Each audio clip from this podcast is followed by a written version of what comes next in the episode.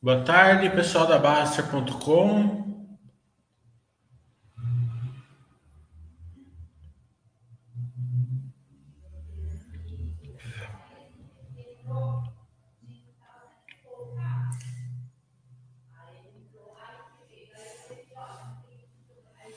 Mais um Sextou com o Mille.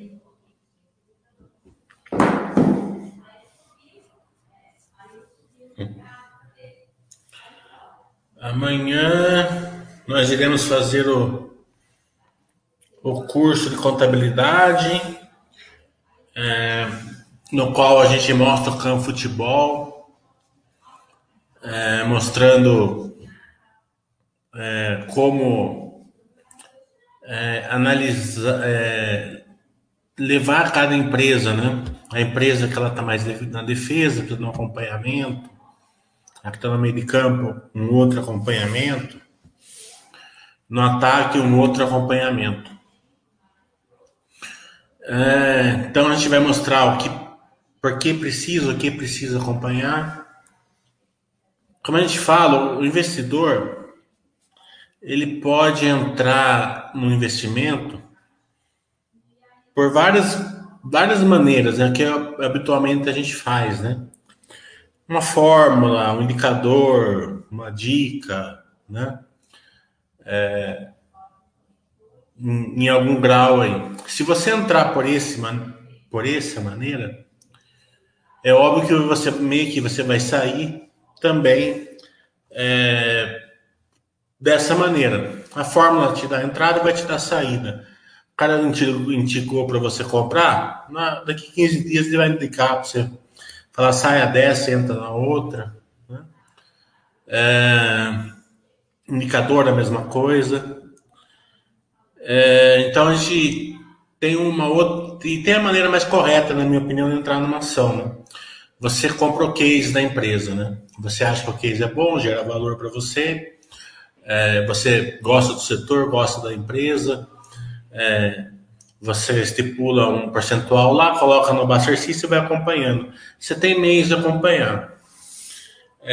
Isso é importante porque você vai ser sócio dela a longo prazo, não importa muito a maneira que ela estiver gerando valor para você, né? Hoje a gente está vendo aí, devido à pandemia e a economia ainda não entrou nos eixos ainda, né? Bastante empresas gerando valor para o sócio, né? Mas que o mercado não está nem para elas. Os sócios que conseguem identificar essas empresas estão adorando, né? Às vezes fica 2, 3 anos assim. A Bovespa ficou a R$9, que seria R$3 hoje, né? Depois do split, por 2, 3 anos, né? A EZTEC ficou R$10, né?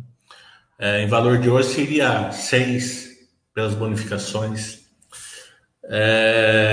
VEG ficou por R$15 um tempão, Vale por R$8 um tempão, Petrobras por R$5, R$6.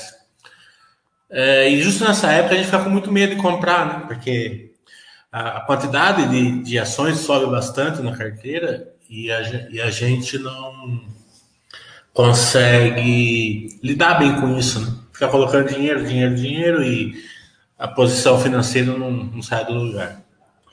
Então, essa é uma vantagem muito grande e tem tudo a ver com a filosofia Buster, de você não ligar para a cotação e sim para a qualidade da empresa, né? Para isso precisa de conhecimento. Do outro lado, a ação sobe, dispara, né? As pessoas não conseguem lidar com isso, né? Então, elas vão querer realizar, vão querer vender a que subiu e comprar a que caiu, é normal isso, né? Então, você precisa ter um certo conhecimento da empresa, que ela continua gerando valor para você na subida, né? E do outro lado, as ações caem, né? A EZTEC caiu de 33 para 6 em dia de hoje, né? E continuou gerando valor absurdo, né? Mas estava numa crise e tal, né, do setor, beleza. A Bovespa despencou para R$9, seria R$3 de hoje. Né?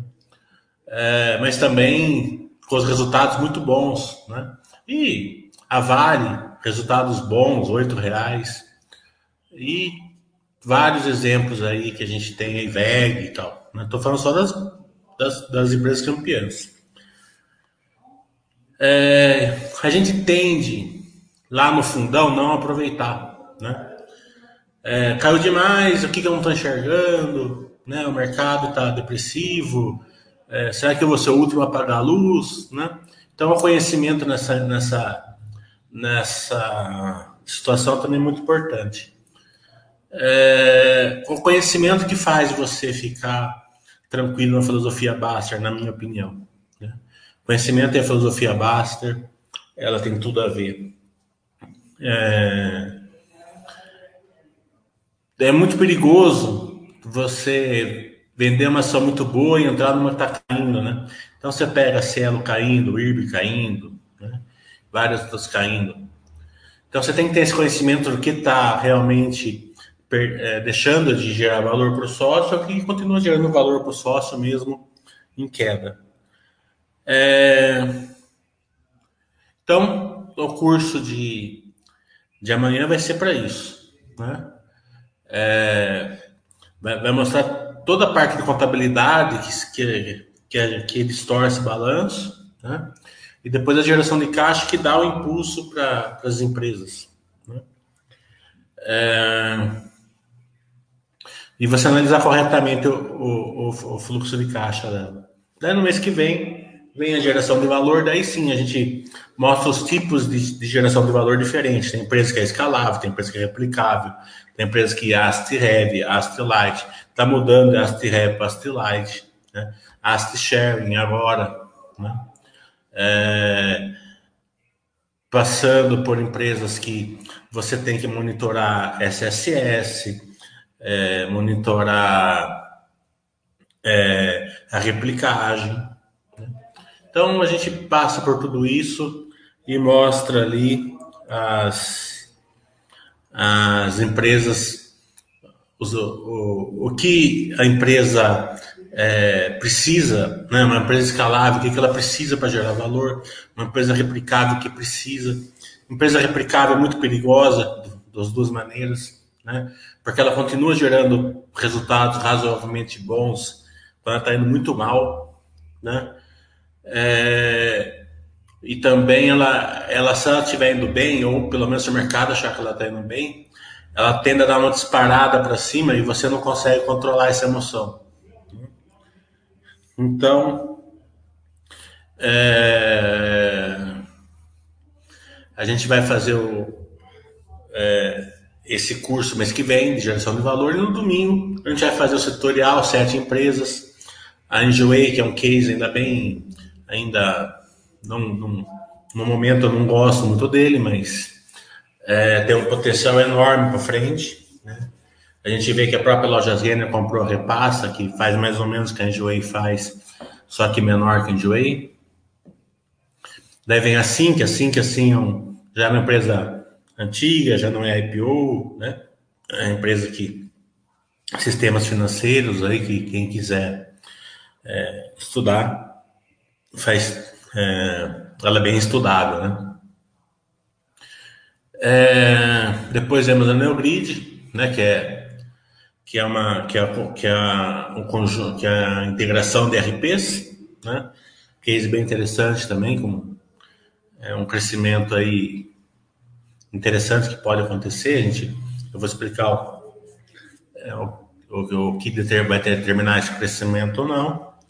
Daí vem a Cash, a Melius, né, que é um case bem novo, né, bem pujante, né? O pessoal da Melius está com sangue nos olhos, né? Então é uma empresa que tem muito conhecimento e muito engajamento para ser sócio dela. Então vamos mostrar o que o mercado está enxergando nela, que está premiando ela nesses últimos tempos, né? E quais são os perigos aí para o sócio se enxergar ela. Depois vamos com a Sequoia, né, que é a logística. Ela funciona mais ou menos igual a Sinqia, né? A Sinqia também está dentro. A Sinqia fornece o sistema para todo mundo no banco lá brigar pelas margens, e a Sequoia, todo mundo no varejo fica brigando lá para vender a geladeira, ela entrega a geladeira para todo mundo, né? Então, o pensamento é o mesmo, mas são dois setores diferentes e tem as suas nuances diferentes também. Depois tem a Vamos, é outra de crescimento forte, né? Tem um case interessante, tem um controlador bem definido, né? Que já é habitual aí do investidor estudar esse controlador, então fica fácil você estudar ela, que está transformando as empresas de Asset Heavy para Asset Light. Depois vamos incorporar a Armac, que vai ser um IPO, acho que semana que vem, de Asset Sharing, né? Também é um case bem interessante, bem parecido com a Vamos até, mas que não é o mesmo. O case é o mesmo, mas eles fazem coisas diferentes, né? Então, também para a gente aprender o que é Asset Sharing, quais as vantagens do Asset Sharing, por isso que eu incorporei ela lá. A gente não dá dica de nada, né? Não vou falar de preço, não vou falar se está caro, se está barato, mas uma coisa que vai ter em comum em todas elas é o seguinte, todas elas têm o poder de consolidar o setor, tá? Você pega empresas aí que tem 50% de share, 60% de share, 70% de share, né? Elas já funcionam de uma maneira mais resiliente. Essas não, né? Acredito que a empresa que tem maior share dentro dessas, né? Claro que a Neogrid tem um share grande, porque só ela que faz, mas também tem um poder de crescimento grande, eu vou explicar. Mas as outras, o maior share dentro do setor, acho que é a Sinqia, com 7%. Então, ela tem um poder de consolidação muito grande, né? Essa poder de consolidação é bem legal, porque a empresa não precisa sair de 1%, né? Que tem algumas aí que a gente vai estudar aí que tem de share, para 70%. Não precisa, né? Se ela for para 10%, está excelente, né? Então, a gente precisa ter esse poder de consolidação e saber se ela tem condições de atingir isso, né? Condições de atingir essa consolidação do setor é o que mostra aquele longo prazo que eu falei para vocês acreditarem no case e saber acompanhar se ela está conseguindo ou não entregar esse share. Então, a gente não vai indicar nada, mas escolhemos empresas aí com um estudo bem interessante, né? O estudo é bem importante, eu sempre gosto de indicar estudo, mas sem indicar nenhuma empresa específica para vocês comprarem, né? Porque eu não acredito nisso, não acredito em indicação, né? Porque eu acredito muito que o investidor tem que conhecer a empresa, né? Que ele fique mais confortável, que faça sentido para ele dentro do seu perfil. O Pimentão está falando assim: estou com dúvidas sobre a melhor maneira de aproveitar o boom das commodities atual e seguir a Clayton Buster. Não achei o meio termo. Acabei optando por ficar de fora do boom atual. Não vejo porque as commodities não integrem filosofia Buster, né? Eu acredito que filosofia Buster serve para qualquer tipo de empresa, né?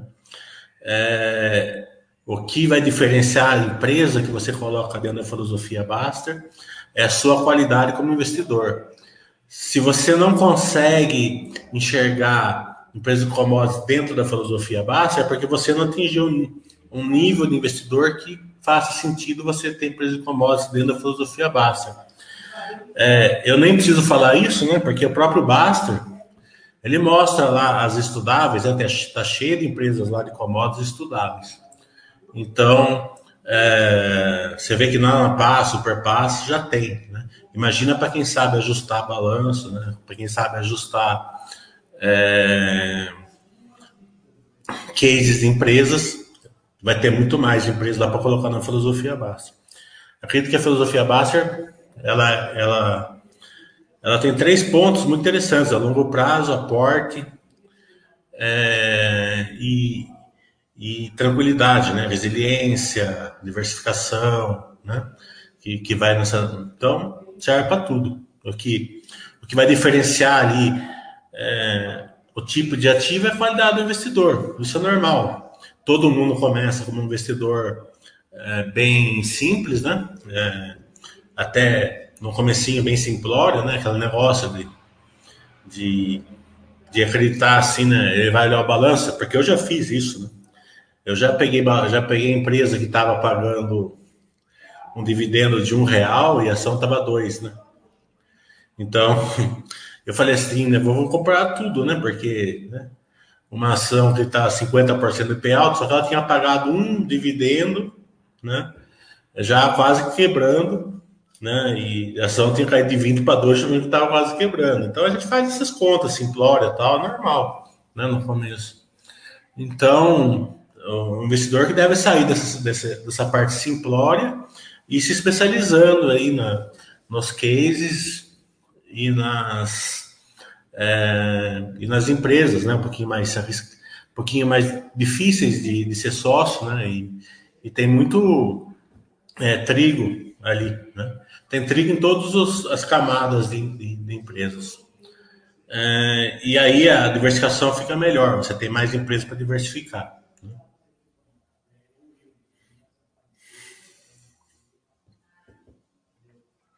O plano que eu estou falando, você avalia a existência de uma vulnerabilidade a longo prazo para Porto Seguro em função da diminuição do mercado de carros nos próximos anos, tendência gerencial a comprar menos carros? Não acredito que vai ter uma diminuição no mercado de carros. O brasileiro adora carro, né? Então, não acredito que vai ser relevante, mas... tudo que não é um iceberg, né, são riscos fáceis de lidar, né? Você vai vendo essa queda de carros, a queda do seguro, trimestre a trimestre, você acompanhar. Então, não é um risco assim, para quem acompanha a empresa, tem conhecimento, seja muito difícil de lidar com esse risco, né? É o mesmo risco de vez em quando a Grendene vender menos sapato durante um tempo, uma construtora entrar numa crise, vender menos casa, né? Daí você tem que analisar se é uma coisa sazonal, se não é, se é uma mudança de hábito, se a empresa errou, né? A empresa, uma empresa foi vender casa num estado que não vende, né? É diferente de uma empresa tá vendendo num lugar que só tá ciclando, né? Então... não acredito nessa parte, sim, mesmo que acontecer, não é nenhum risco muito grande, desde que você saiba acompanhar. Dito isso, eu gosto muito do case da Porto Seguro, né? Essa vulnerabilidade que vocês falam, ele é muito ligado à cotação, né? Então, quando a empresa não sai do lugar, vocês associam isso à vulnerabilidade na empresa, né? E muitas vezes não é somente condições de mercado, condições que o mercado olha um tipo de empresa muitas vezes, né? E não olha aquela, ou muitas vezes a economia está menos favorável para uma empresa, um setor do que a outra, né? É isso o que faz você conseguir mensurar essas questões também é o conhecimento.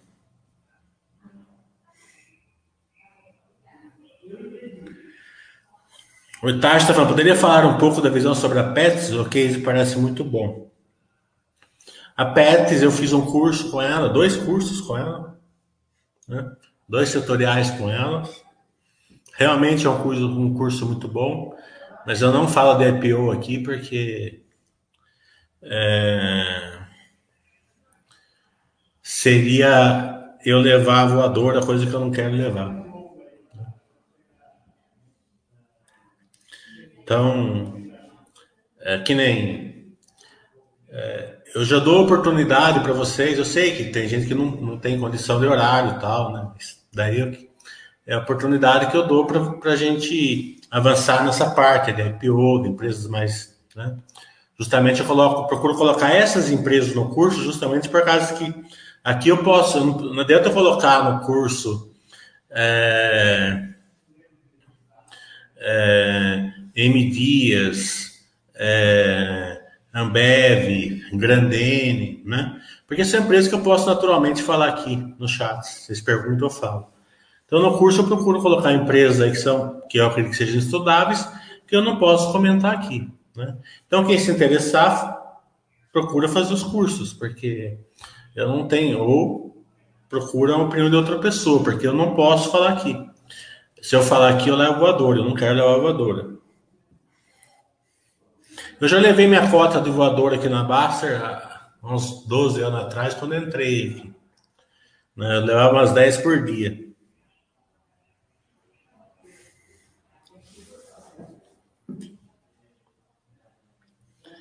Então, muita gente acha, eu vejo alguns feedbacks, que eu falo assim, eu não quero falar da Vamos, né? Porque a Vamos, a Cash, as duas, tá bem comentada, aí todo mundo uma boa parte está meio curioso sobre elas.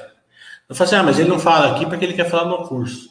Não, não é isso. Para mim não importa se vai dar 10 alunos, 20 alunos, 50 alunos. O lado financeiro, para mim, não me importa, né?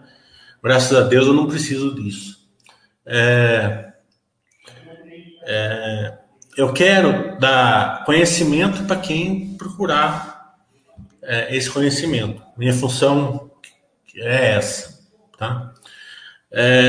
Então, eu abro os cursos justamente por causa disso, porque esse final de semana, por exemplo, eu vou perder o final de semana inteiro, né? Poderia estar me divertindo, tal, vai ter churrasco na casa do amigo meu o final de semana inteiro, eu já não vou poder ir. Eu acho que eles já fazem isso de sacanagem comigo, né? Eu já falei no começo do mês que ia ter, e eles marcaram a semana passada, né? Então, Eu abro esses cursos justamente para ensinar vocês os cases, né, que são estudáveis. Agora, é o que eu posso fazer isso. Quem puder fazer, quem achar que deve, faz. Mas aqui eu não posso comentar IPO.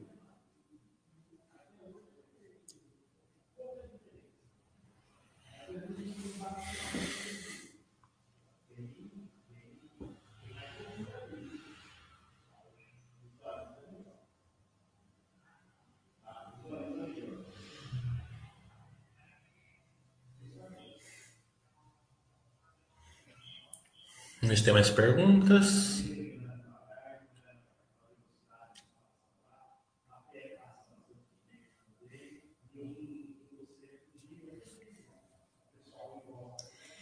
Calix está falando. No aguardo das diquinhas do Rodrigo Jagger. Vou fazer tudo ao contrário. Às vezes, né? O Rodrigo Jagger, para vocês terem uma ideia, ele está no IPO da Cash. Nem com o Rodrigo Jagger a Cash desandou, é incrível. Ele entrou desde o IPO lá. Às vezes ele acerta um no outro, também não é toda hora que... O Itácio está falando, essas distorções do balanço que você fala acontecem em todas as empresas? Uma empresa sem distorção é difícil, né? Muito raro, né? Mais raro ainda você pegar uma empresa de crescimento sem distorção. Então, todas essas empresas assim que meio que vocês, que fica meio assim, em modelo mais de crescimento, ela vai ter algum tipo de distorção. É muito raro não ter. Não só a distorção contábil, como a distorção no case, né? Isso é difícil de compreender. Eu estava falando com um amigo meu sobre uma empresa, né?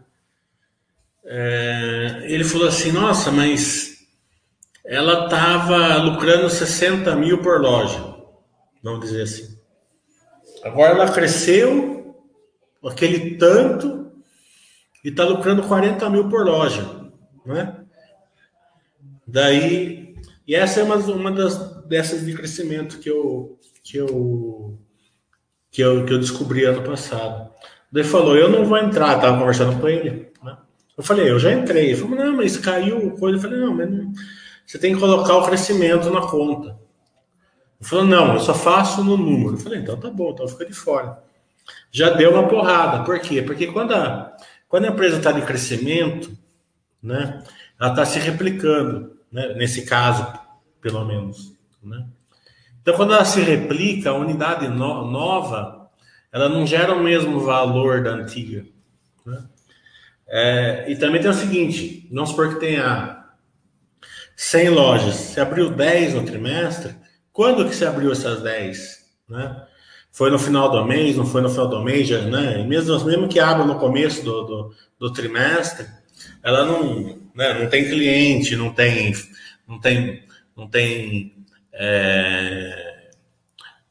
a clientela dela ainda definida, né? Os funcionários não estão treinados, né? Então você pega uma empresa também que ela é replicável dentro do case, por exemplo, a Vamos, por exemplo, quando que colocou os caminhões, né? Aquele caminhão lá, né? Foi comprado, mas não chegou lá ainda, ou ainda está em trânsito, né? Então, toda essa dor de crescimento tem que ser levada em consideração. Essa dor de crescimento eu ensino também lá no curso. Isso aconteceu muito com a Droga Raia. A Droga Raia, ela ficou 2 anos aí sem aumentar o lucro e aumentando 200 lojas por ano, né? Justamente por causa dessa dor do crescimento. Sem contar essa parte intangível do estudo, digamos assim. Tem a parte tangível do estudo que é facinho de se enxergar, que é a depreciação, que eu ensino no curso lá.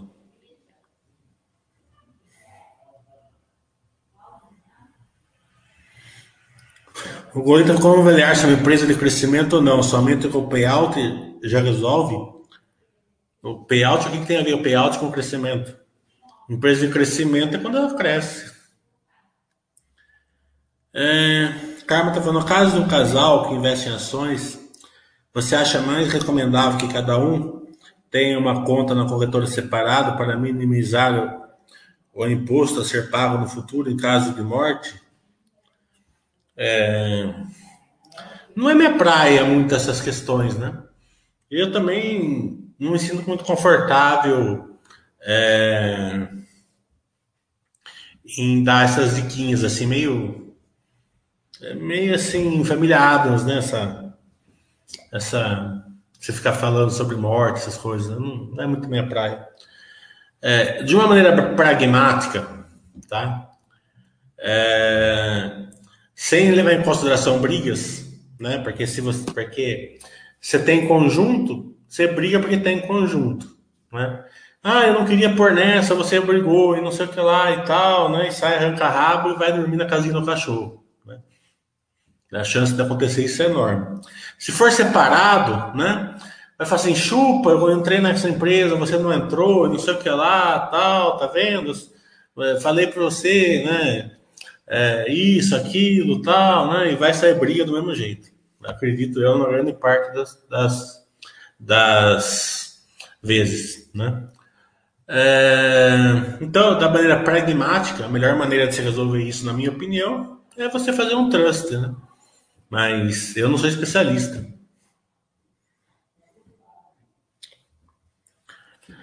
Quando você vai começar o estudo de um case novo e você não tem familiaridade, como você começa? Depende. Eu começo sempre pelo case. Eu gostei do case, né? Eu procuro compreender como que a empresa vai gerar valor para o sócio. Como que ela vai crescer, né? Como que ela vai se defender da concorrência, como que ela vai fazer concorrência para ela mesma, né? Depende do setor. Hoje em dia, essa resposta é fundamental. Como que uma empresa vai fazer elas mesmas se quebrar, né? Se você estiver dentro de um setor muito que não tem grandes barreiras de entrada e muita tecnologia, se a própria empresa não se quebrar, alguém vai quebrar ela. Então, todas essas questões têm que ser resolvidas, né? Como aconteceu com a Apple, por exemplo, que ela quebrou o iPod para fazer o iPhone. Se ela não faz no iPhone, alguém teria feito e teria quebrado, teria colocado a Apple em grandes problemas. Como aconteceu com a Polaroid, como aconteceu com a Kodak, com a câmera digital, que ela fez a câmera digital e deixou morta durante 20 anos e depois se ferrou, né?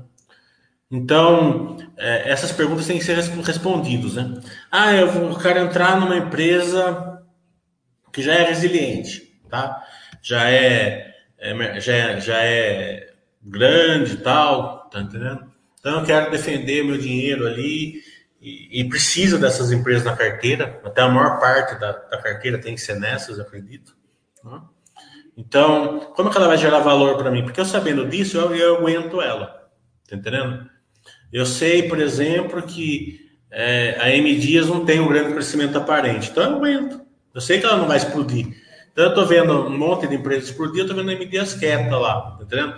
Mas ela tem a função dela na minha carteira, que é dar estabilidade na minha carteira, tá? Defender na época de crise, né? Me dar dividendos, né? E crescendo o quanto o case dela permite. Eu não espero dela que ela seja que ela exploda, porque ela não é uma empresa de crescimento acelerado, né?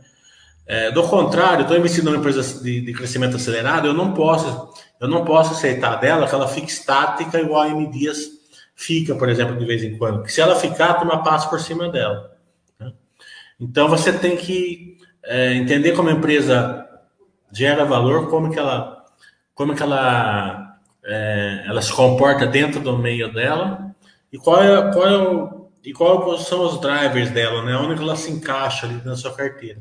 Se ela está na defesa, meio de campo, ataque, você sabe ali como administrar ela.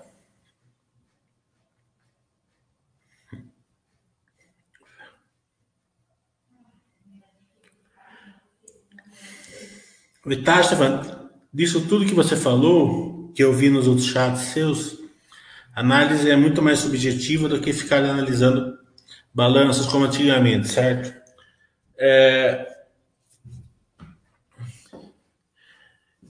Desde que eu comecei a fazer curso há 10 anos atrás, eu sempre falei, né? Desde sempre, eu sempre falei. Não fica muito em fundamentos, não fica muito em dividendos, né? ROI, essas coisas, não serve para nada, não serve para banco. Todo mundo que fez curso meu sabe que eu sempre falei isso, né? Mas naquela época, né, a gente vivia um outro mundo, né? A gente não via essa experiência do usuário, esse modo de um crescimento diferente um pouco, né? Do que naquela época. Então a gente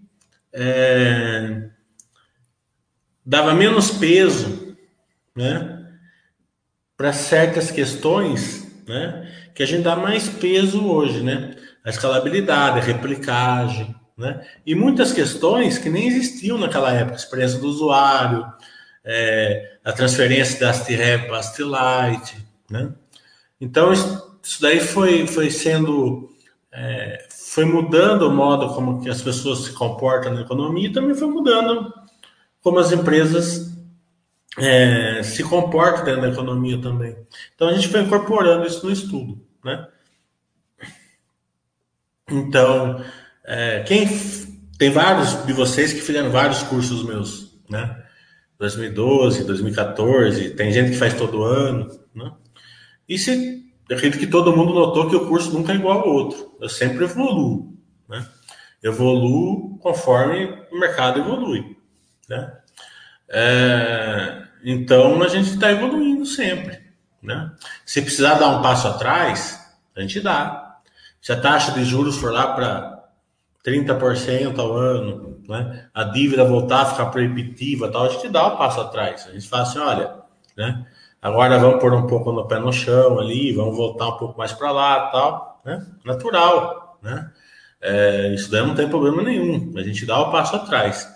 Mas também ficar estático aí, sem incorporar as novas maneiras.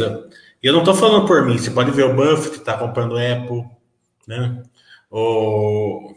Eu acho que o cara dos 10 anos, que é o que é o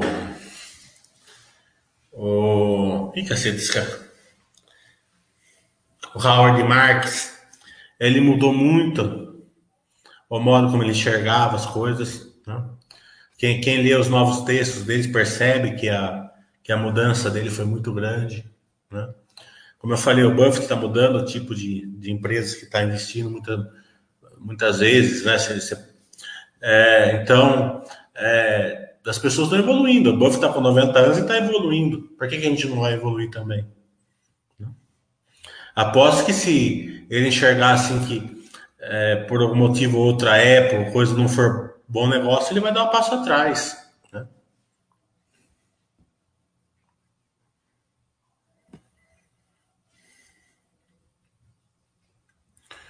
O Roberto está falando: se eu pudesse eleger 3 setores que estão apanhando no mercado por conta da pandemia, podemos dizer que seria educação, construção e saneamento? Não. Construção está longe de apanhar, né? Você está confundindo cotação com setores, né? Os resultados das construtoras vão vir bem ok, não tem, né? O problema da construção é o seguinte, que você pode ver hoje o IPCA veio acima do esperado, então o mercado bate na construção. Mas os resultados estão vindo bem tranquilos, né? Eu acredito que saneamento também não, né? Saneamento está por causa da crise hídrica, né? Educação, sim, aérea, viagens, né? Esses setores. Eu tivesse que eleger 3, educação, aéreas e viagens, né? Num grau menor ali, shopping centers, lojas de departamentos, ficaram um tempo fechadas, né? Mas construção e saneamento, né? Saneamento e energia elétrica, geradoras, né, também estão sofrendo por causa que não chove, né? Complica demais o case para eles.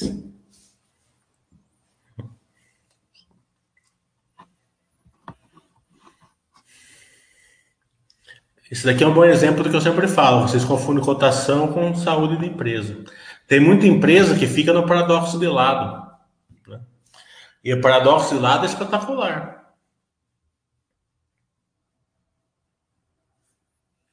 E tem muita empresa que realmente passa dificuldades.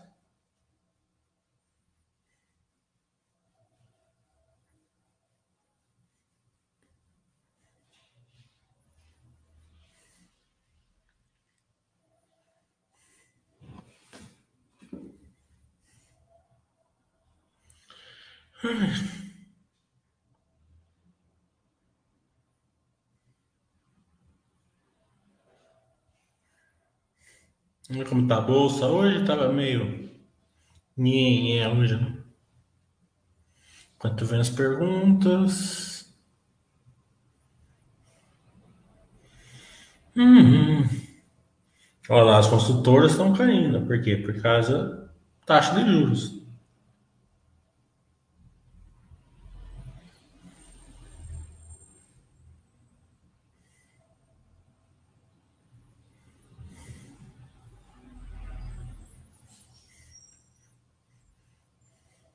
Claro que a taxa de juros pode subir tanto que afeta os resultados das construtoras.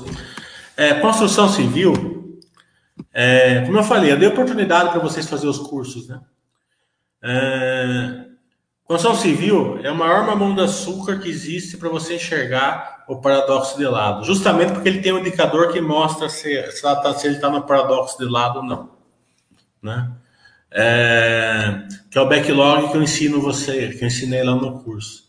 Então é só você olhar o backlog de cada empresa que você gosta da construção civil que você vai conseguir ver se ela está no paradoxo do lado ou não. Se aquele resultado estiver subindo e a construção civil por algum motivo ou outro não tiver, mas cedo ou mais tarde ela vai gerar um valor absurdo para o sócio. Como foi o caso da EZTEC 2014 lá, 2016 com 40% de dividendo, quase.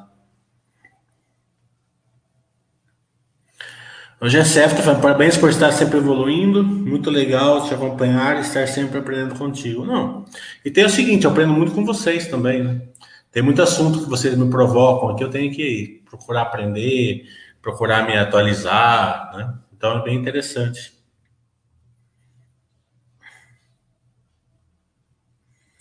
O Itachi está falando, qual dos setores elétricos você acha melhor? Seria de transmissão, ferramião? Eu acredito que sim, ferramião é mais tranquilinho, né?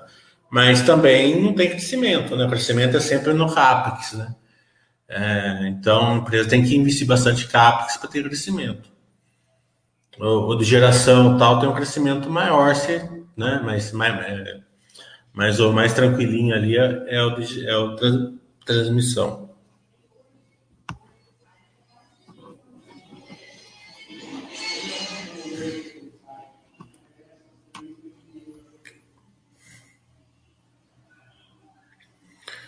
O curso de geração de valor será para o final de agosto, isso mesmo.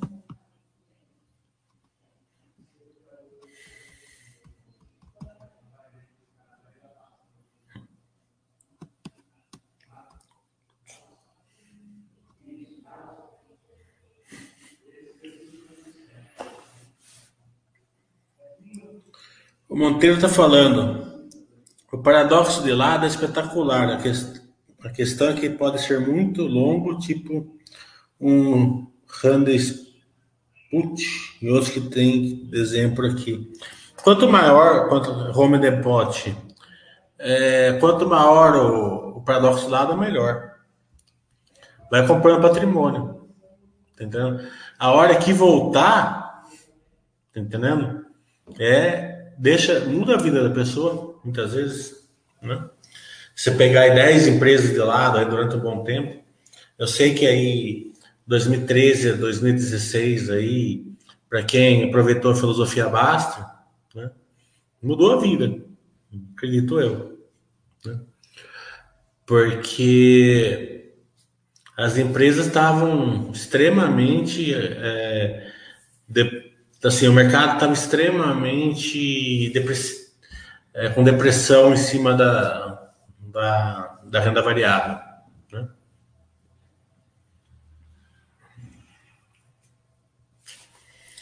Mas o grande segredo é esse, né? De você conhecimento, de você enxergar onde está o paradoxo de lado e aonde está os problemas, né? Se você ficar lá investindo em empresas que são ruins só porque está caindo, porque está de lado, né? Patrimônio seu, né, pode ficar complicado. Então, se você enxergando esse paradoxo, é bem legal. O Itachi está falando, sei que é muito experiência e conhecimento. Mas tem mais algum jeito de você enxergar que uma empresa está ruim e dando um paradoxo de lado? É experiência e conhecimento. Você vai... O que você pode enxergar é justamente o conhecimento que você tem, né? Quando a Cielo começou a ficar ruim, né, o que você enxergava? Perda de share, perda de POS... né? Não era mamão com açúcar de enxergar, tá entendendo? Quando a Cielo começou a ficar ruim, só que as pessoas não abrem balanço, não vão lá procurar, tá entendendo? E no meu caso, eu acreditei no Somebody Love, tá entendendo? Os caras deram Somebody Love em mim, pra fazer o quê? Faz parte, né?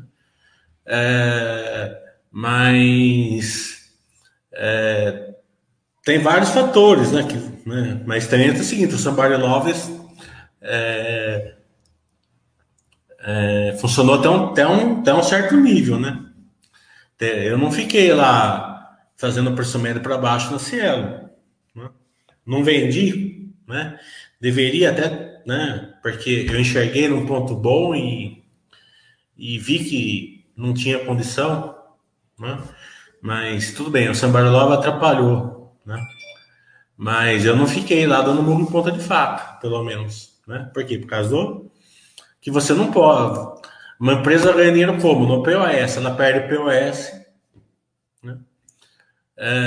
Então você acaba o conhecimento, abrir balanço, as coisas importantes, né? Você começa a ver, porque quando uma empresa ela tem um problema muito sério, né, e ela perde a capacidade dela, né? como quando você fala de atropalo, por exemplo, reternite e tal, né? É muito simples, é um evento, um iceberg, e você enxerga, por bem ou por mal, você vai enxergar, né? Porque o mercado inteiro vai comentar.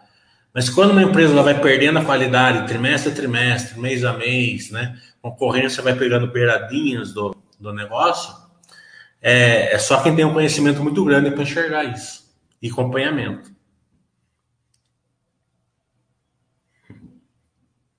O Rodrigo está falando, Cielo, há 7, 6 anos atrás, era uma das melhores na Bolsa. Uma pena o que aconteceu com a empresa. Eu culpo 70% a própria empresa, na minha opinião. A gente vê a história, a Moderninha, mesmo a HTNet, a Rei, está indo muito bem.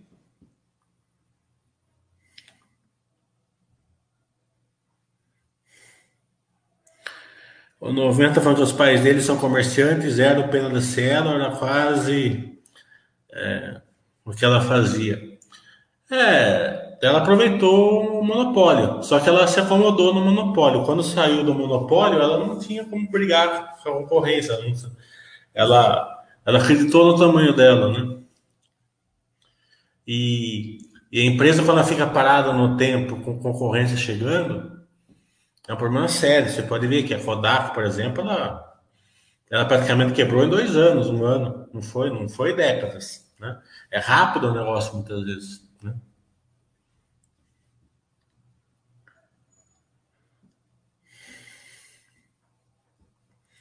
O Câmara está falando, esse é o risco inerente do setor tecnologia. Empresas surgem e caem rapidamente. De novo, não acredito. Acredito que sim, tem que ser levar em consideração esse pensamento seu, mas eu não acredito que aconteceu isso com a Cielo, justamente porque as empresas, tem várias empresas aí gerando bastante valor, né? A Cielo ficou parada no tempo, na minha opinião.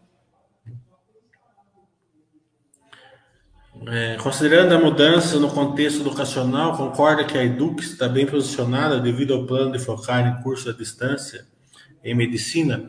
Eu concordo que ela está melhor que as outras, mas tem que ver como que o setor vai sair da pandemia.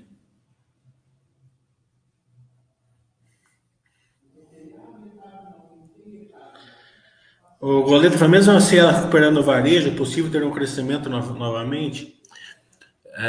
Tudo é possível, né? A gente viu a Eternita ressurgindo das sombras, né? Tem que ser acompanhado. Empresas que já foram boas no passado tem que ser acompanhado, tem que ler balanço e vendo, né? A Cielo é mamão com açúcar de enxergar. Eu já fiz chats aí mostrando os 2 pontos que tem que enxergar. O último chat está lá na página da Cielo, eu mostrei os pontos que vocês têm que enxergar. Tanto que quando saiu aquele reboliço do WhatsApp lá, que ação subiu 20% num dia, eu falei, não, isso daí não vai adiantar nada. Enquanto não mudar esses 2 pontos, não adianta para a Cielo.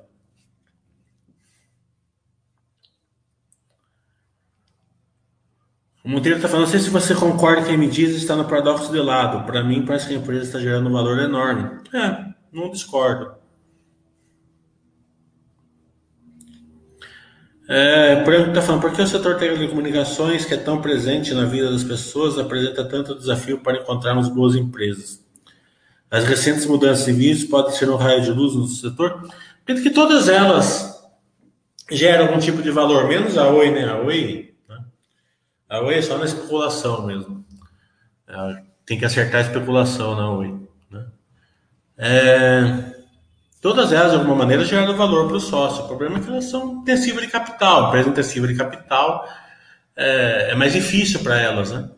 É muito mais fácil uma empresa replicável, escalável, gerar valor do que elas, né? Mas elas têm o tamanho, tem o case, tem a musculatura, tem o longo prazo, né? Tem a dependência do povo sobre esse setor e tal, né? Tem vantagens, desvantagens, tem que ser colocado tudo aí na balança aí, sem medida. Eu, por exemplo, nunca gostei muito, sempre fiquei de fora, né? Justamente por causa que eu sempre achei mais difícil ganhar dinheiro nelas, né?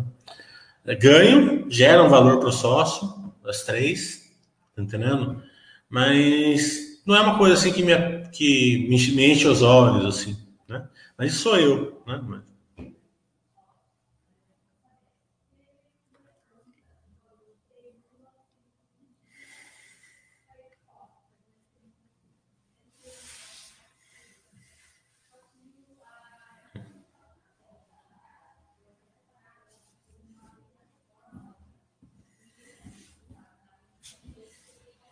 Essa visão sua, Branco, todo mundo tem que continuar usando o celular, né? É uma frase que vai muito bem lápide de um monte de empresas, né? É uma verdade, né? Tem que ser colocado no estudo esse pensamento, mas só isso não mostra assim, a qualidade de geração de valor para o sócio. Tem muita empresa que perde dinheiro tendo share alto. Tem muita empresa como a Cielo, por exemplo, hoje, que tem share altíssimo, todo mundo usa, né? Se não usar a Cielo, usa outra, né? No mesmo pensamento que o seu, e não gera tanto valor para o sócio, né? Então, essa frase sua cai muito bem em lápide de várias empresas que ficaram pelo caminho aí. E tem algumas que é muita verdade, né?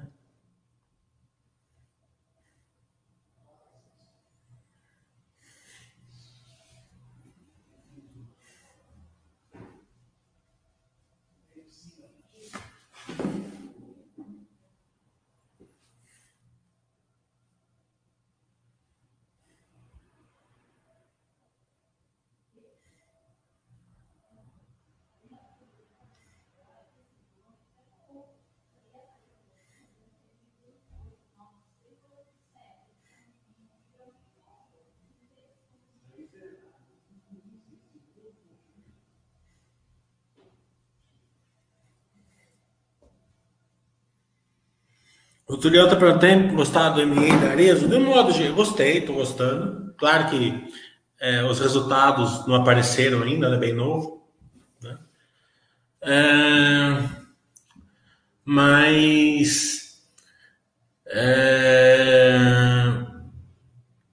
De uma maneira geral, estou gostando muito do M&A das empresas da Bolsa. Muito, muito, muito, muito, né? Empresas de M&A são difíceis de acompanhar, né? Investidores não conseguem acompanhar, né? Até o crescimento que a gente está tendo aí, né? Não é difícil você enxergar isso, né? Você pega a Petrobras, né?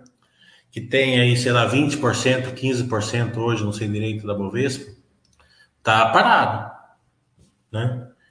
Você pega os bancos, né? Estão sendo vendidos bem abaixo do preço que estava antes da pandemia, né?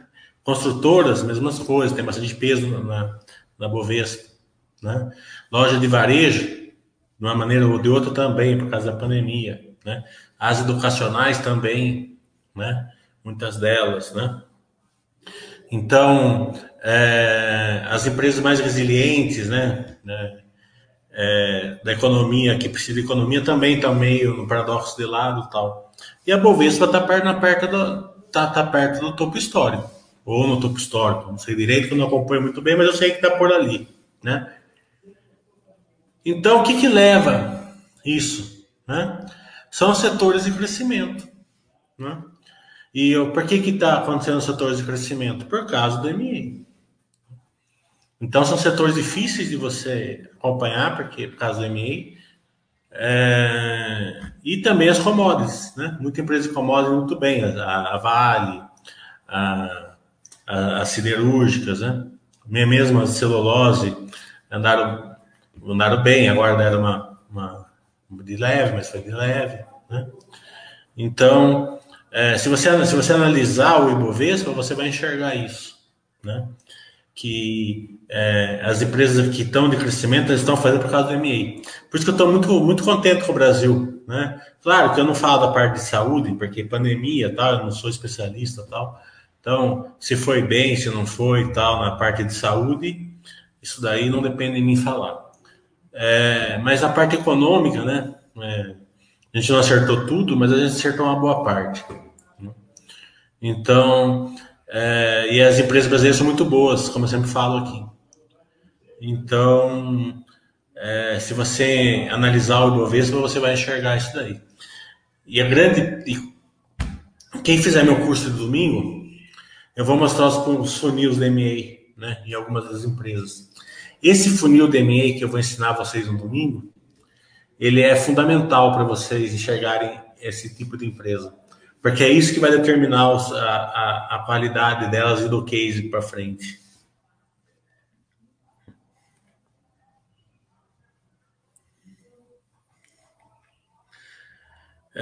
Telecom é um setor que acho um tanto quanto acomodado no momento, poderia investir forte. Acho que é mais o case mesmo, muito intensivo de capital. O curso de amanhã, a aula fica gravada, podemos rever? Não. Né? Se eu deixasse a aula gravada, né, na internet de hoje, teria que vender muito mais caro do que R$300, né, que é ridículo. Faço para ajudar vocês. Né? Não compensa para financeiramente fazer. Mas... darei todos os... uma coisa eu prometo para vocês, não vai ter um exemplo antigo, né? Todos os exemplos atuais, né? E vamos ter toda a paciência lá para ir e voltar até vocês entenderem. Daí é só vocês colocarem em prática. Os altos importantes, EZTEC 3 é faca caindo? Eu acho que a EZTEC 3 é praga do Buster, por enquanto. Né? Eu acredito muito nessa teoria, né? Vamos ver. O EZTEC está na mínima das 52 semanas. Tá os dois micos, EZTEC e Oi, ali um do lado do outro. Eu vi ontem lá no Invest, dei risada até. Tava EZTEC em primeiro ou em segundo. Tá os dois micão lá. Imagina que o Basta vai falar agora, né? Se ele enxerga, que ele não olha essas coisas, eu acho.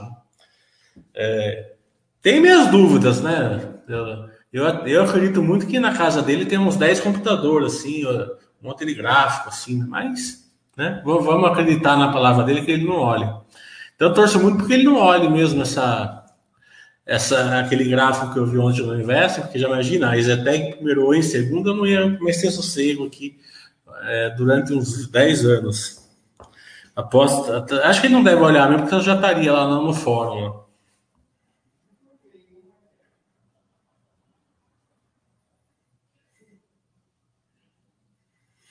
né? Eu vou ligar no meu. Então eu vou alugar as minhas.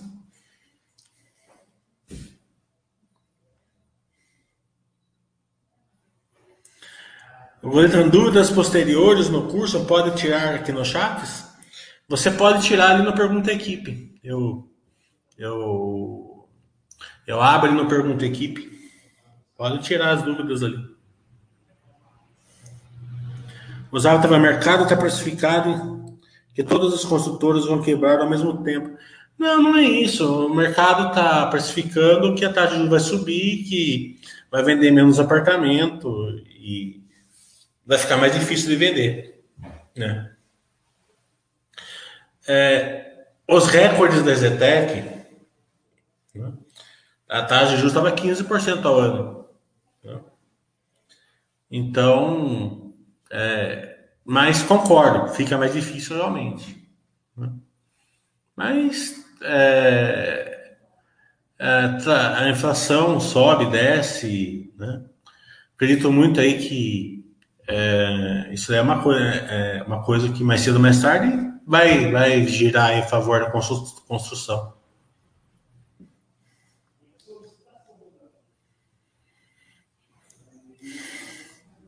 O Malquita fala, boa tarde, não conheço o seu curso. Quais os pontos que vão ser abordados? Malquita, eu no começo desse chat aqui, eu expliquei os dois cursos que eu vou dar no final de semana. Depois você volta lá e... Bem no comecinho, no primeiro minuto eu já explico os dois cursos. Senão seria redundante eu ficar falando aqui de novo. Né?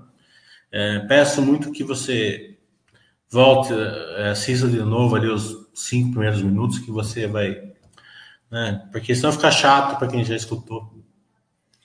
Se a EZTEC for ação mais alugada, eu vou parar de alugar as minhas só para ver o que acontece. Magalu, você acompanha? 4 bi de 476. Mesmo que fosse 400, né, não mudaria nada, né? Eles iam dar preferência para o sócio na 400. Mas se foi 476, eu acho mais justo, né?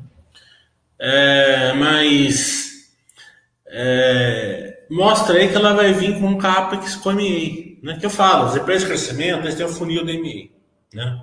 Que eu vou explicar no curso de domingo como funciona.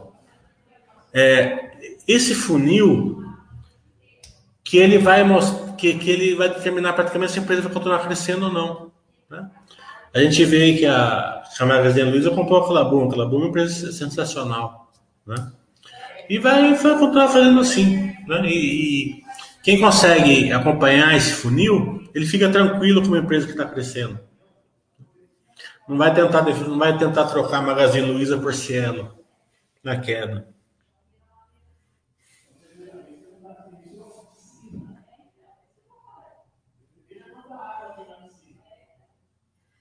Sandoval, eu não agendei nenhuma Basta na BQS ainda porque eu estou esperando os resultados, né?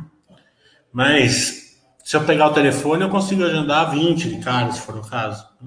Mas eu tô querendo fazer uma por semana, então conforme eu vou ver quais são as empresas com os resultados que tem mais dúvidas do pessoal, uma ou outra nova, para explicar o case para vocês.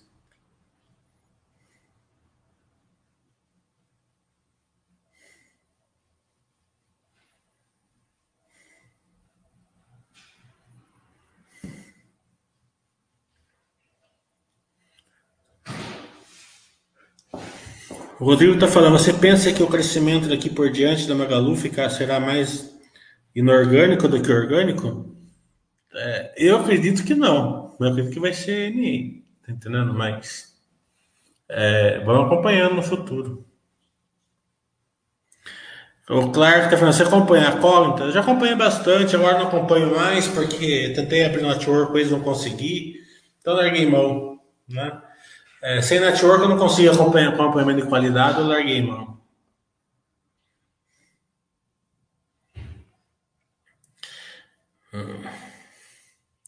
Eu não indiquei nenhuma das duas para você, Osaf. Eu não indico nada para ninguém, certo? Mas já que você está dentro, manda a minha comissão, então.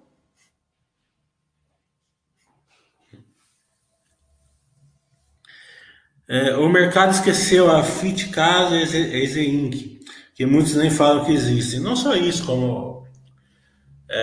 a gente tem lá o externo, né? O externo é um empreendimento de 1,5 bi, né?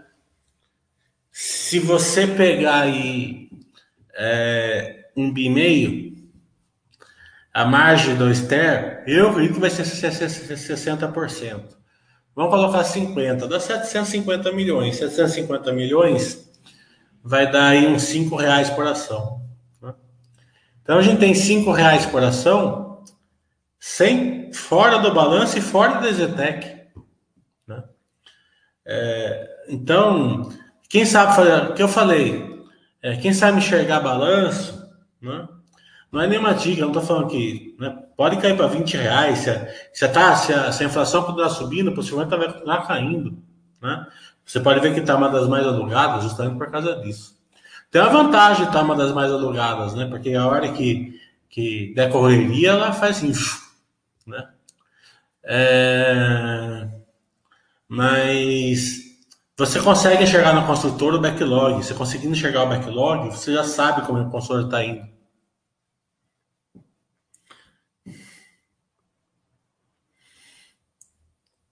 O Snip tá certo. Aqui que indicativo é o Buster, é isso mesmo. Ele que dá as indicações aqui. O Daniel tá falando, o que você acha do case da Mosaico? É um case que não me empolga, né? É um case assim que negócio de busca e tal, eles estão tentando fazer cashback, né? Não me empolgou logo de cara, não me empolgou. Estudei bastante, porque é um case que normalmente eu estudo. Coloquei assim ela e outras empresas achei case mais interessantes. Porque uma coisa é a ação subir no curto prazo. Outra coisa é você ter um case de sucesso para o longo prazo. São duas coisas totalmente diferentes. Então, eu pesei assim, por enquanto, eu estou acompanhando, porque é um case bem interessante, pode ser que eles tenham sucesso no cashback também, né? Eles têm um PTG por trás ali e tal, também tem força, né? Mas, por enquanto, não me empolgou, não, o case em si. As construtoras estão lá, toda a segunda mais alugada é a Cirela. E a Cirela também vai... E os resultados dela vão vir bem ok, vocês vão ver.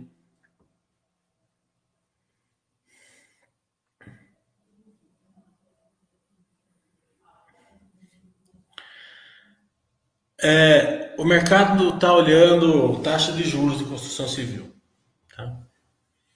Mas até que ela falou que estava vendendo 25 milhões por semana, é bastante, né? Pega 25 milhões por semana aí, se você fizer no trimestre, vai dar aí 300 milhões de vendas, né? Mais o backlog, né? Já são resultados aí interessantes.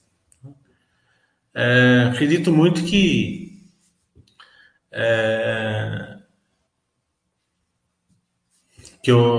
tem que se acompanhar as vendas, né? Como está indo. Se a taxa de juros está interferindo nas vendas.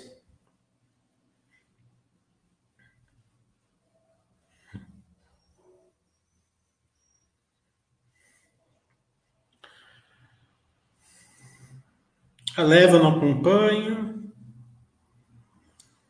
BPAC eu acompanho bem, mas se eu falar aqui o Buster me mata. O Daniel está falando, você acha que essa bolsa brasileira está entrando numa forma diferente de geração de valor? Me parece que o mercado está deixando de lado alguns setores tradicionais, como energia, seguros, etc., e valorizam demais algumas empresas com geração de valor questionável. Não digo isso, tá entendendo? O funil de MA hoje, o mercado está olhando o funil de MA, né? Quem não conseguir incorporar isso no estudo, né? Para você ter essas empresas, tem que entender do funil de MA.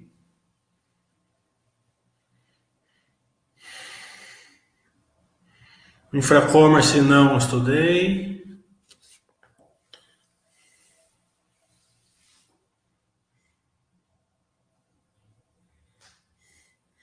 Monteiro está falando, dá para entender porque uma empresa faz o follow-on com um preço bem abaixo do preço do mercado, como é o caso da DASA.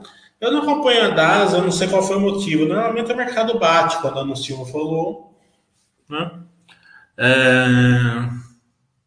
E às vezes é por causa da liquidez, né? Eles têm como mensurar ali, né? A ação está R$20, eles falam assim, a gente precisa de 500 milhões... O mercado só paga 500 milhões se a ação tiver 15, tá entendendo? A DASA, pelo que me parece, eu não acompanho ela não tem muita liquidez, então pode ser por causa da liquidez, mas eu não tenho certeza. O Goli estava, o que seria esse funil? Funil mais ou menos isso aqui, ó, quer ver? Acho que Deixa eu ver se tem aqui, né?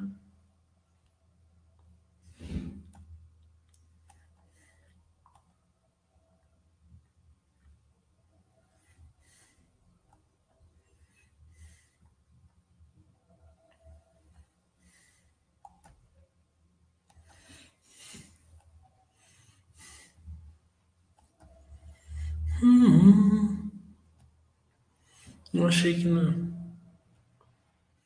Não gritei, deixa eu ver se está aqui.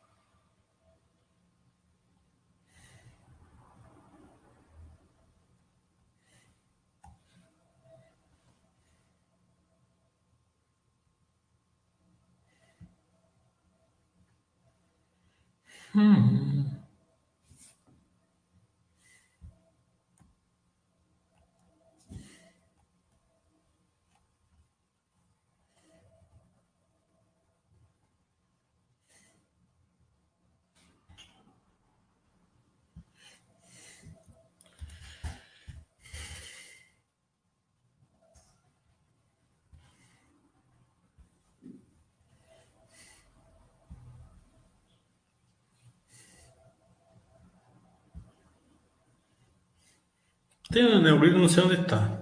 Procura.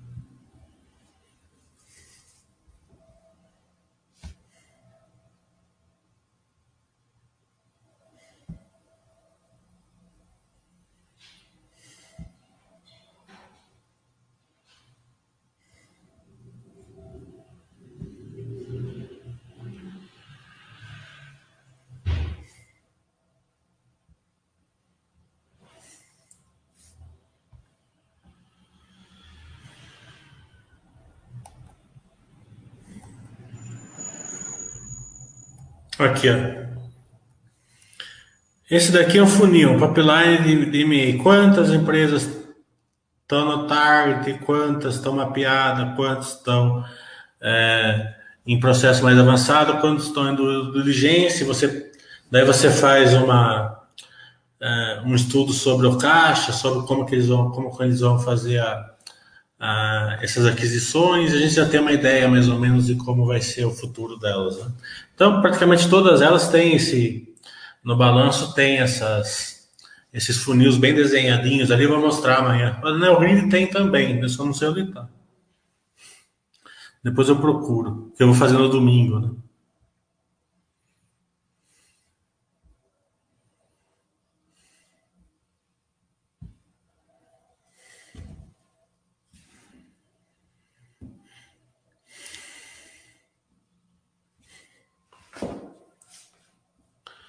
Deixa eu pegar aqui pelo...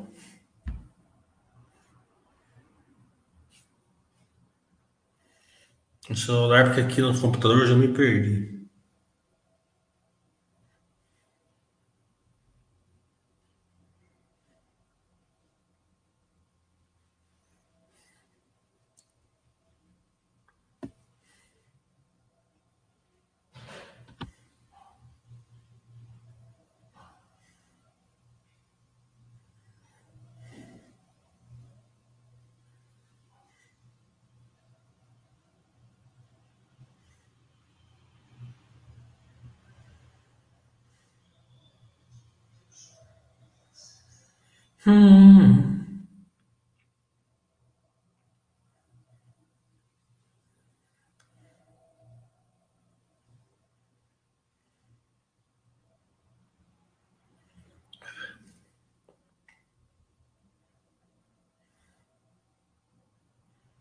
Deixa eu ver onde tá aqui, me perdi aqui.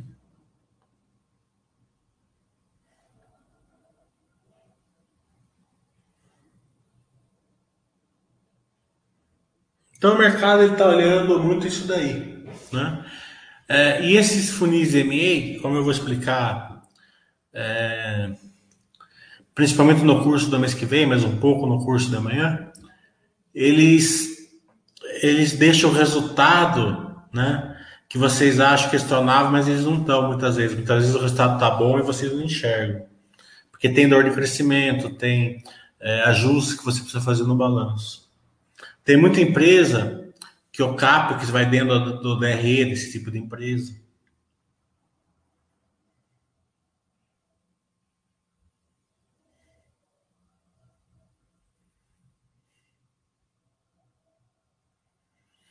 O backlog da EZTEC é o acúmulo, né? Backlog quer dizer acúmulo, né? Você consegue enxergar esse acúmulo de resultado para o futuro. Eu expliquei lá no curso que eu fiz setorial. Fiz 2 ou 3 EZTEC no final do ano, no começo desse ano. O Gulli falou que gostou do case da Armac. Tomara que não aconteça como a empresa que aconteceu com a Mills quando terminou o ciclo de crescimento na década passada.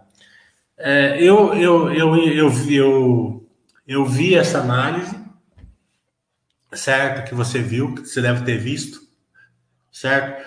Gosto muito do cara que escreveu essa análise, mas não concordo com a analogia que ele fez, porque a Armac e a Mille, eles não estão dentro do mesmo setor, digamos assim, né?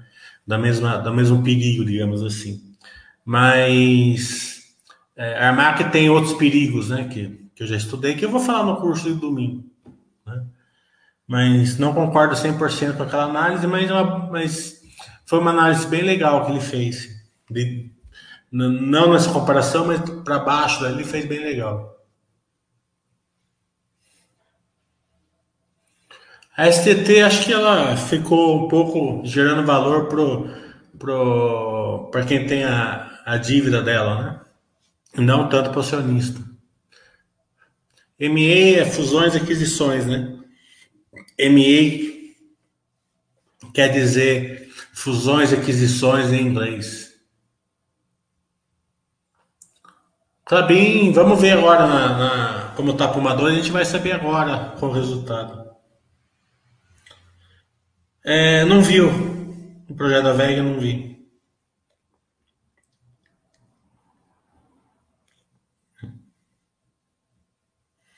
A BB Seguridade é nova IRB? Não, BB Seguridade é uma empresa ainda que não... que eles não... a grande sabedoria do Buster, e são muitas, né? Mas nessa questão da IPO e da Basta.com é o seguinte.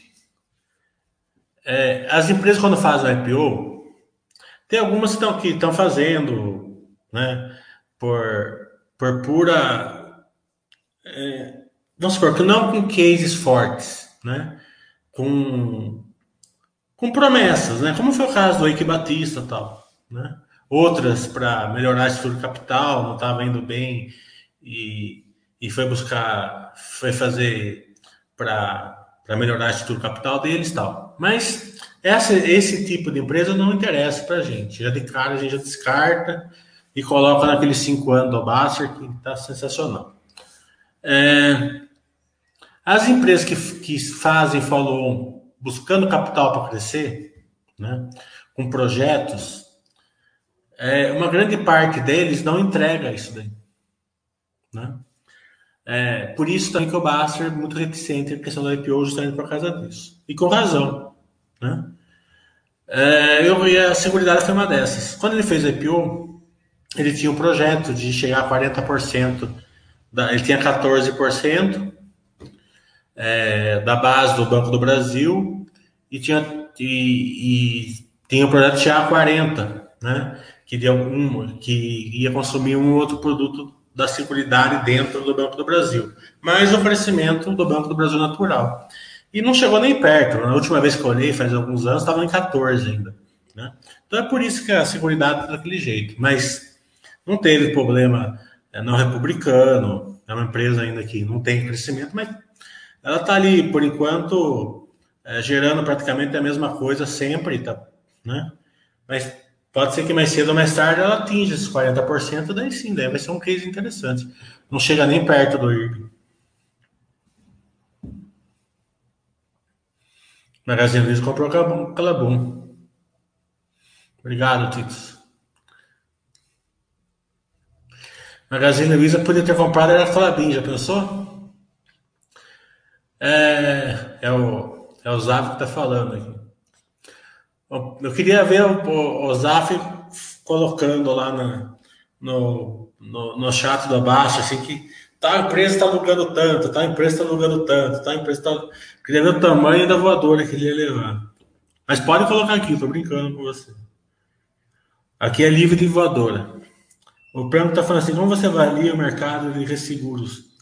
Tirando as recentes atrapalhadas e sem pensar na cotação, empresas que busquem o campo de atuação do IRB poderiam prosperar, o segmento não permite.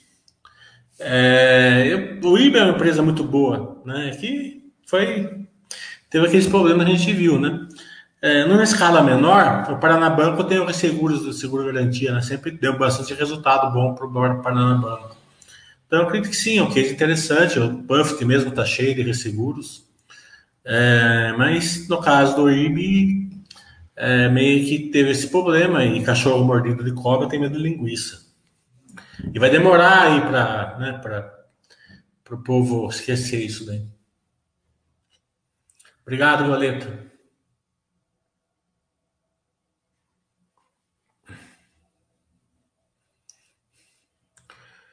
Em relação à experiência do usuário, quais pontos temos de ficar atentos da empresa?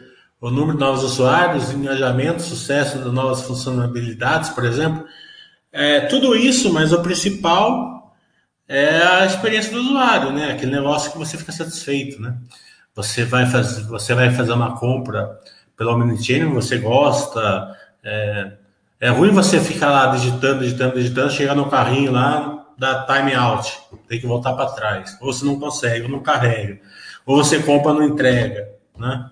Ou você está acostumado a comprar num lugar e por um acaso você foi comprar num outro porque no outro lugar é mais barato, daí você viu que aquela experiência no outro lugar, a experiência do usuário não é legal, você levou 5 cliques a mais para fazer o mesmo processo que você fazia antes. Claro, você vai comprar essa compra lá porque está mais barato, mas vai ser só esporadicamente, você vai continuar cliente daquele outro que a experiência do usuário é melhor. Então, eu não acredito muito que esse negócio que dá para fazer mesma coisa com uma experiência do usuário pior. Não acredito. Entendeu? Acredito que quem estiver nesse caminho vai se dar mal, em alguns níveis. Né? Muito mal, pouco mal, mas mal vai se dar. Né? E a grande preocupação dos bancos, por exemplo, que eu sei que vocês vão perguntar disso, é justamente não ficar para trás nessa questão, porque começaria, né, poder perder um pouco de serviços aí, e em algum grau já está acontecendo, mas eles estão se mexendo, né? Então pode estancar isso a qualquer momento, só vai dar para saber no futuro, com os resultados.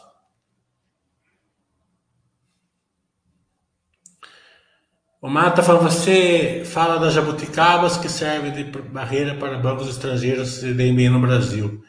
Você vê alguma barreira que vê vantagem nas empresas técnicas brasileiras em relação às estrangeiras?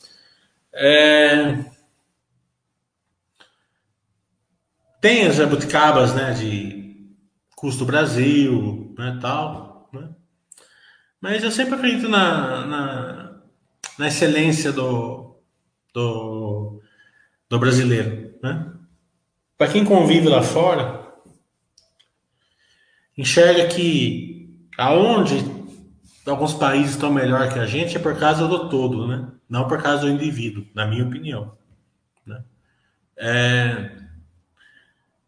Então, o processo é melhor, muitas vezes a logística é melhor, né? Sei lá, alguns fatores, né? Congresso, sei lá, alguma coisa assim. Mas o brasileiro, como indivíduo, ele é muito bom na minha cabeça, né?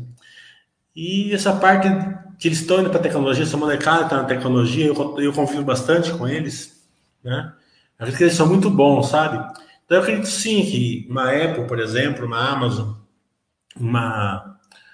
Amazon, um Facebook pode causar grandes problemas aqui nas empresas tech brasileiras, né? São empresas de trilhões, né? Mas eu não sei se eles querem fazer isso, né?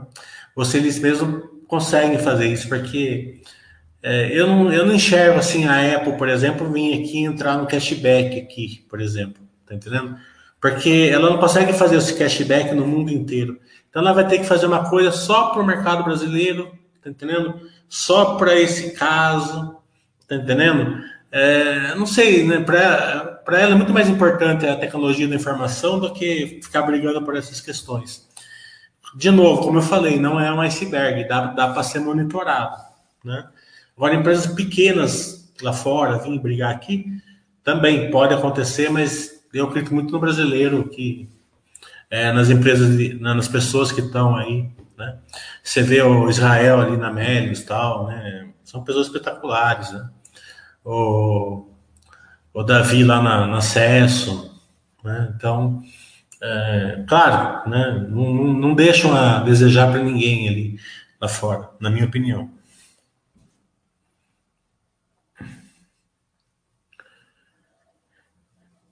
O Bruno está falando de jabuticabas, Senado e Congresso já aprovaram a lei da SA do futebol. Falta só sancionar. Tendência de mais uma goleada de IPOs, o que você acha do setor? Nessa parte aí, eu nasci meio no país errado, né? Eu não gosto de futebol, né? Sou muito contra, não acompanho. Então, nem estava sabendo disso daí também. Então, não tenho opinião nenhuma. Eu nasci no país certo em tudo, menos no futebol. Não gosto. Acho por alguns motivos particulares aí que não vou entrar em contato, porque eu sei que só eu que não gosto, então seria burrice ficar discutindo aqui. Só se eu quero comprar sempre mais caro, isso mesmo. Mestre está falando, já pensou em fazer uma live junto com a Divizinski, que vi os vídeos? Eu já fiz vários com eles, né? Só não fiz aqui na Buster, né? Mas eu já fiz um lá para... Eu fiz um pro Barone, que eu gosto muito, né? E acho que eu fiz um lá para o pessoal de Brasília, lá fiz junto com ele. O Gulli está falando, você acompanha o Ante-Ante? Tem melhorado o desempenho no Omnichannel? O Ante-Ante também é um IPO, né? Mesmo sendo um case mais resiliente e tal, ainda consideramos IPO, não vou discutir aqui, né? O que eu posso te falar nessa questão é o seguinte, que Construção Civil tem ele está lá no final da fila lá do Omnichannel, né? Porque muita pouca gente pode comprar no Omnichannel Construção Civil, né? Porque precisa do material agora. Eu, por exemplo, vou comprar uma torneira no Omnichannel, eu não entendo nada. Possivelmente eu vou comprar a torneira errada. Eu preciso ir lá na loja para o cara falar, compra essa torneira, que é essa que é certa. Essa que vai dar no seu cano. Tá entendendo? Então, tem essas questões aí que deixa, né? O que a One-to-One está fazendo é uma parte orgânica que eles estão fazendo, que eles vão transformar, né? Possivelmente, uma lojinha de, sei lá, 50 metros quadrados, 100 metros quadrados, numa cidade de 10 mil habitantes, o tamanho de uma Leroy Merlin. Né? Através do Omnichannel. Então, mas não sei se eles vão conseguir fazer, o nível eles vão conseguir fazer. Tá tocando o projeto, vai começar no quarto trimestre desse ano. Vamos ver.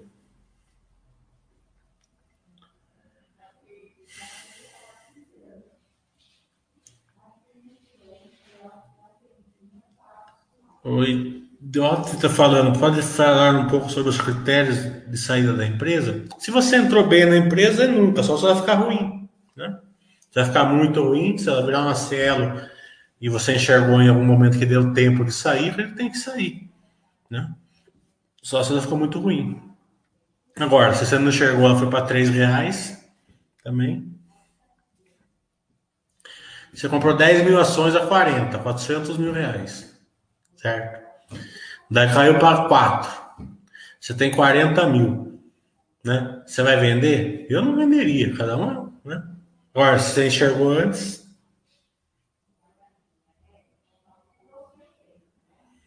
O Daniel está falando: o mercado premia demais o Magazine Luiza, mas minha experiência do cliente e de alguns próximos é horrível. Sempre atrasa a entrega, desistir de comprar nela a tempo. Isso não é o que eu estou. Não é o que o meu feedback, não. Meu feedback é muito bom no Magazine Luiza. Mas pode, não sei qual é a sua região, então.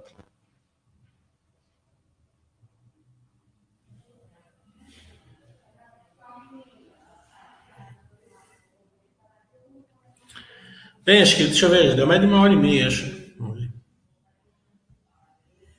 1h30. Vamos encerrar para se concentrar aí no curso de amanhã. Espero ver vocês aí, pessoal que vai assistir meu curso amanhã às 9 horas e no domingo às 9 horas também. Vou perder um churrascão por vocês, hein?